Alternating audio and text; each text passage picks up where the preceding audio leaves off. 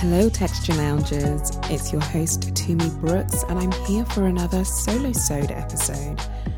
So, this morning, I just felt within myself that I needed to share this message for anyone out there that this might resonate with.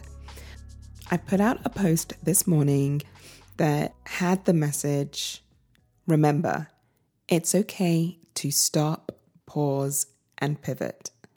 I just felt like it was something that was put on my heart to share and to put out there because I know that there are so many of us in my circle, people that I've spoken to, who feel the pressure to just keep going. Nobody teaches us that it's okay to take a back seat, to pause, to reflect. Society is so much about celebrating climbing the ladder, but never about celebrating the decision to, I don't know, jump off the ladder, right?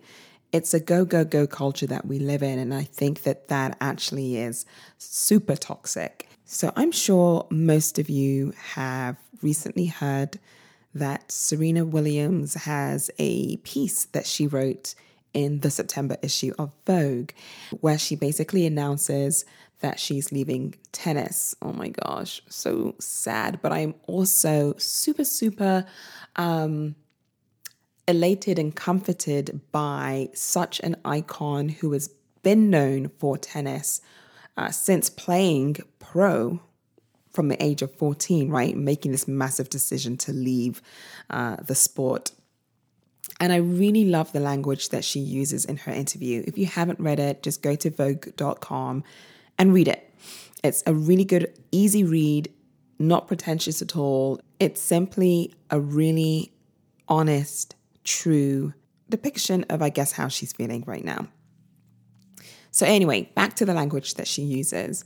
There was a very specific phrase that she used that I really connected with. And she started off saying that she's transitioning away from tennis, but then thought that transition transition isn't quite the right word to use.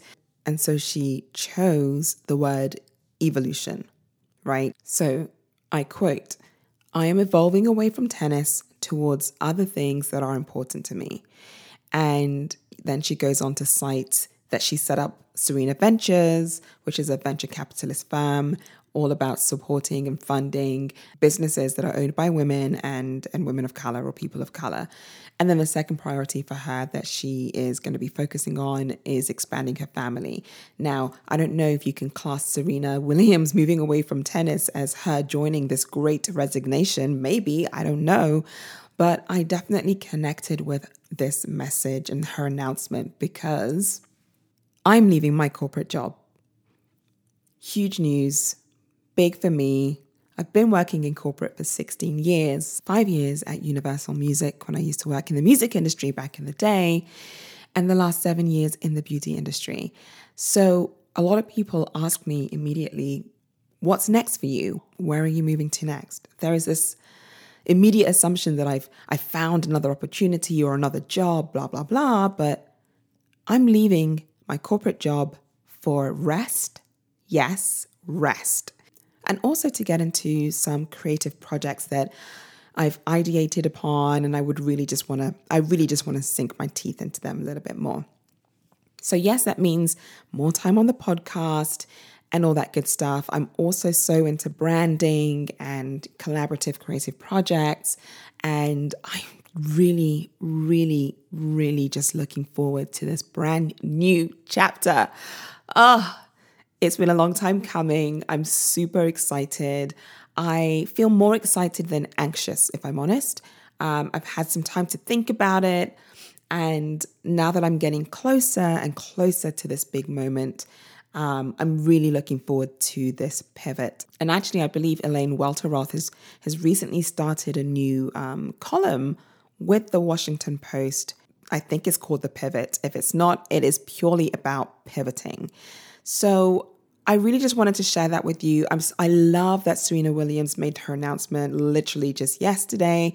I feel like we are both aligned in our mission to find and connect ourselves with things that are important to us and bring us joy on the day to day. So I'm going to drop that little seed on the table And I want you all to really take a moment to, to figure out what stop, pause, and pivot looks like for you. Don't be ashamed of it. If you've thought about taking a pause, you know, in your current job or wanting to take the leap in moving to a new city where you don't know anybody or navigating career shifts. Perhaps you want a completely different career and you have no clue how to even begin. Or maybe you're even contemplating ending, stopping a relationship with a family member or an old friend. Take the break. It's okay to reset. It doesn't mean it's a reset or a rest moment forever.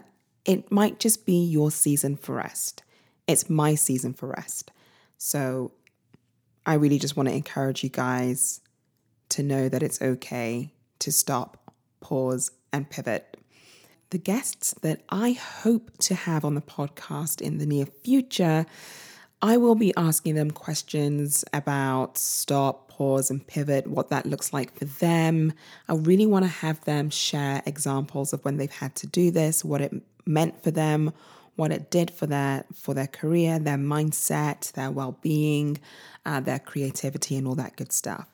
So, on that note, if there are any guests that you are particularly interested um, in hearing their journey through this, slide in my DMs, send me a message, and I will definitely be open to considering. On to the next point. I was scrolling through the gram this morning as one does, and I stumbled across a interview, an interview with Burna Boy. And it was posted on the Moyo Africa IG page. They don't teach us that in schools. They don't tell us about ourselves. They tell us about you guys and they tell us about the Queen of England. And, you know, they tell us a bunch of stuff that has no significance to us that shows us that that puts in our head that look, we have no power and we, all we are is inferior to these people. I also want the truth of our history before slavery and before the white man came and before all that to be the real history that's told. This is not how it always was. Some people came here and lied to you and told, took, the, took the crown off your head and told you that you were a slave when really they came here and met you as a king. And I really connected with what he was saying. He was really sharing his frustrations about how African history, pre slavery, pre colonialism, is never taught in Western schools. Now, for those of you who have been following this podcast, you know that that's a passion point of mine. I even wrote a small piece also venting out my frustration around this. And you can actually go back to episode 21 where I read it to you. It's called because we did not begin at slavery. So, back to Burna Boy, I really connected with what he was saying. I personally, I don't know about you guys, but I hated history class. I hated history predominantly because the history that they were teaching, the teachers were teaching, was irrelevant to me. I didn't connect with it. It wasn't my history. It wasn't, it was history about I don't know, Anglo Saxons, um, the rise of the English monarchy, uh, the Queen of England, as Burna Boy points out in the clip. It was not what I cared to learn.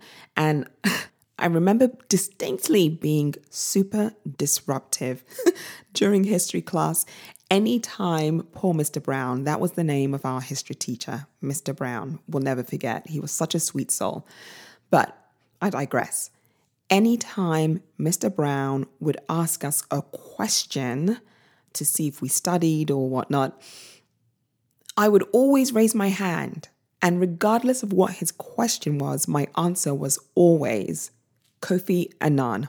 It didn't matter what the question was, my answer was Kofi Annan. And after a while, I'm sure he regretted asking me to share my answers. But for those of you who don't know, Kofi Annan uh, was a Ghanaian diplomat who served as the seventh Secretary General of the United Nations, sort of between 1997 and 2006. So he was a black man. He was in media. He was relatively powerful, etc., etc., uh, influential, and that always that always resonated with me. That always gave me a feeling of pride, and so If Mr. Brown wasn't going to teach me anything about my history, I sure as hell was going to let everybody know in history class that there is this man called Kofi Annan who is doing some fabulous things in this world. So, anyway, so anyway, my point here is we can't depend on others to tell us our history. We have to do the work. We have to do the digging, ask the right questions to the right people, read the books written by people who look like us, who come from the motherland, etc., etc. Ah, so I just had to share that. The final thing that I'm going to leave you with is a little pet peeve. Actually, I'm lying. By this point, I should know that I don't need to lie to you guys. Big pet peeve say my name, right? So, again, those of you who know and have followed the Texture Lounge since the very beginning, my day ones, you know that saying our names, our African names, our ancestral names is so important to me, right? Don't give me a shorthand. Don't give me a nickname. Pronounce my name as is. Like if I can say Tchaikovsky uh, or whoever else it is, right? You can say Oluwatomininuu. You can say it or you can try to say it and you can practice. Okay. So last week, I was traveling for work. I found myself in Milwaukee and I was trying to get back home to Austin, Texas um, earlier than I had planned to. So I call up the corporate travel agent and the guy on the other end of the phone, he sees my name, he stumbles through it, and he basically says, So, um, what can I call you? Because I can't pronounce your name. And I said to him, Well, unfortunately for you, there is no other name. Oluwatomininuu is my name, and there's no way around it, right? So now he's stumbling and now he's tripping over himself, and he probably realizes that what he said wasn't politically correct, and he opts for Mrs. Brooks. Ah, well, hopefully I gave him something to think about, and hopefully I gave you guys something to think about too. The names that we were given were given to us for a reason. They have meaning, and we should relish in them. It is part of what makes us who we are today, and it is part of us bringing our history to the forefront and living in that today. So please, I implore you, don't let anyone strip that from you. Don't let anyone give you a nickname that you haven't blessed them to give. Okay?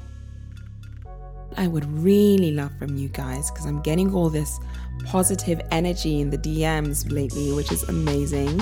I would truly, truly love it if you could take 15 to 30 seconds and leave me a fabulous review on Apple Podcasts and a five star rating. It really helps and encourages me to do more of these. Okay, so I'm going to depend on you on those. Okay, on that note, I'm out.